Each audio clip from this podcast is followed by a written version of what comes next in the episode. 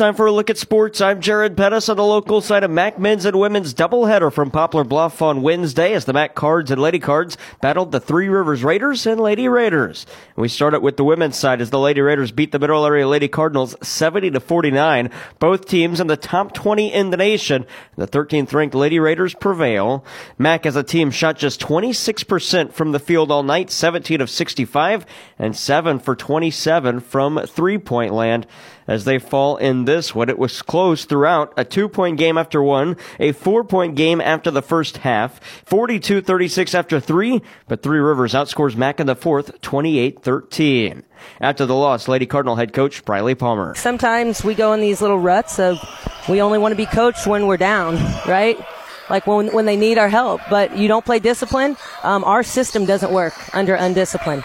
And when you do what you want for a little bit, it, it comes to haunt you, especially against good teams. You can look at all these shots we got right? We got all these shots and we shoot 26%. You know you're going to sh- not shoot well down here, okay? But like, dang, they, they, we got so many looks right there at the rim. Uh, you can't you can't even be bad at that.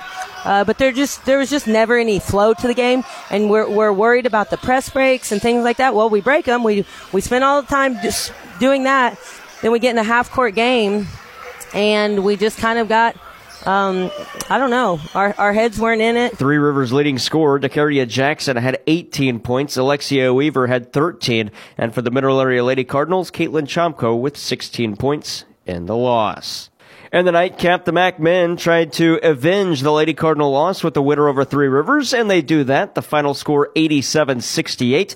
It was all Mac after about the halfway point of the first half as they led at halftime 40 to 35 and won every statistical battle they could possibly win in the game. Head coach Greg Heyer talks about that. I was disappointed in just our energy, our defensive effort. Then coach handed me the stat sheet and I see, oh, they shot 39% for the game.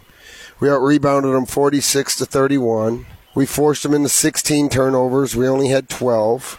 We had 20 assists. They had nine. Like, we got to the line. We were 12 of 19 from the free throw line. They were 16 of 22. So that we fouled a little too much.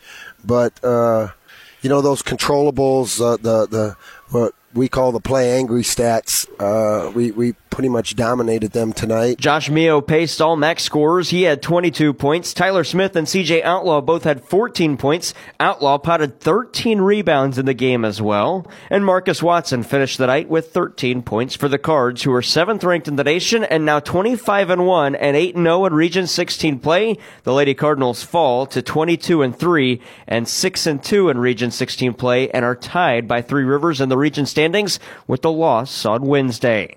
Both the MAC Cards and Lady Cards are back at it on Saturday. The Lady Cards host Crowder, and the MAC men close out the night when they host West Plains. Both of those games on KFMO and KFMO Sports Plus. On the high school side Wednesday, the Kingston Cougars beat the Crystal City Hornets 62-36 on the boys side. Arcadia Valley topped Fredericktown 54-46, while Valley Catholic beat the North County Raiders 51-31. And at FedEx Forum where the Memphis Grizzlies play, the St. Paul Lutheran Giants fall to Scott City 85-35. And girls basketball from Wednesday, Potosi at Hillsboro, and the Lady Hawks get the winner 68-37. Valley Catholic tops Jefferson 51-44. Bourbon comes from behind and beats Kingston 54-43, and Arcadia Valley beats Meadow Heights 58-36. Coming up today on the local side, boys basketball, Kingston hosts Lesterville, Bismarck is at Grandview, Marquand's at home against St. Paul, and Fredericktown at West County. And on the girls basketball side, St. Genevieve is at home against Festus. The Central Lady Rebels travel to East Carter. North County's at Saxony Lutheran, Farmington and St. Vincent. Lesterville at Kingston, and the Bismarck Lady Indians host the St. Paul Giants.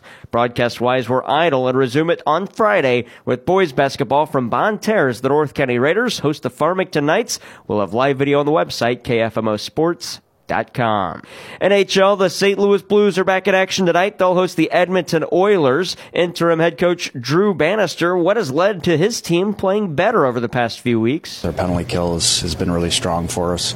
Um, you know, the ability to, to, to score, you know, at, at, important games, important part of the games to, to kind of give us separation going into a period, give us a little bit of momentum coming out of the period. So, um, you know, those two things have been real strong for us. Coverage on B104.3 tonight at 6.30 12:30 with puck drop at 7. And NFL, the Kansas City Chiefs held their Super Bowl parade on Wednesday. Quarterback Patrick Mahomes tells the fans at the celebration the team still wants more than just back-to-back titles. I promise you next year we'll be at home and we're going for that three-piece. So don't get it forget it. Don't get it twisted. We're doing it. Three times, first time in NFL history, we doing it. Love y'all. Tight end Travis Kelce had a pretty good time at the Chiefs celebration. Blame it all on my roots. I sold up in booze and ruined the Niners affair. The last one to know. We were the last one to show. We were the last ones they thought they'd see there. I'll say he's probably not getting singing lessons from Taylor. Now, there was some bad news at the celebration as shots were fired, multiple injuries, and at least one dead, and two were in custody. Kansas City Mayor Quinton Lucas addresses the shooting that happened after the Chiefs Super Bowl celebration. I'm heartbroken. First of all, I'm praying for the victims and the families impacted. I start with them. Um, I'm incredibly upset disappointed. I was there with my wife. I was there with my mother. Uh, we never would have thought that we, along with Chiefs players, along with fans, hundreds of thousands of people, would be forced to run for our safety today. Kansas City Police Chief Stacey Graves is upset that violence occurred during what should have been a joyous event. I'm angry at what happened today.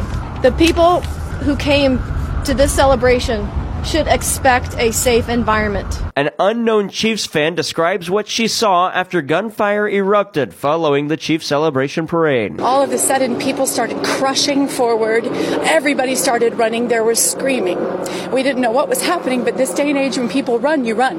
And so I put my arms around her and we tried to push through so people wouldn't run on top of us. And there was a woman crying, saying something about somebody had been shot. Again, shots were fired in the crowd at the Chiefs celebration celebration parade.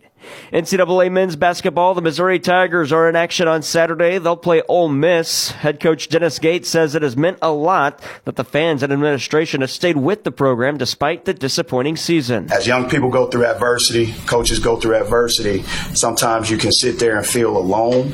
Uh, but the most important thing is to know that your administration, your president, uh, your alumni, the fans, they're still there with you every step of the way. So I appreciate uh, all of them. And the St. Louis University Billikens host VCU on Friday night. And the NASCAR Cup Series starts their season on Sunday. The Daytona 500 on KFMO. Coverage starts at 1230. The green flag an hour later. That's sports. I'm Jared Pettis.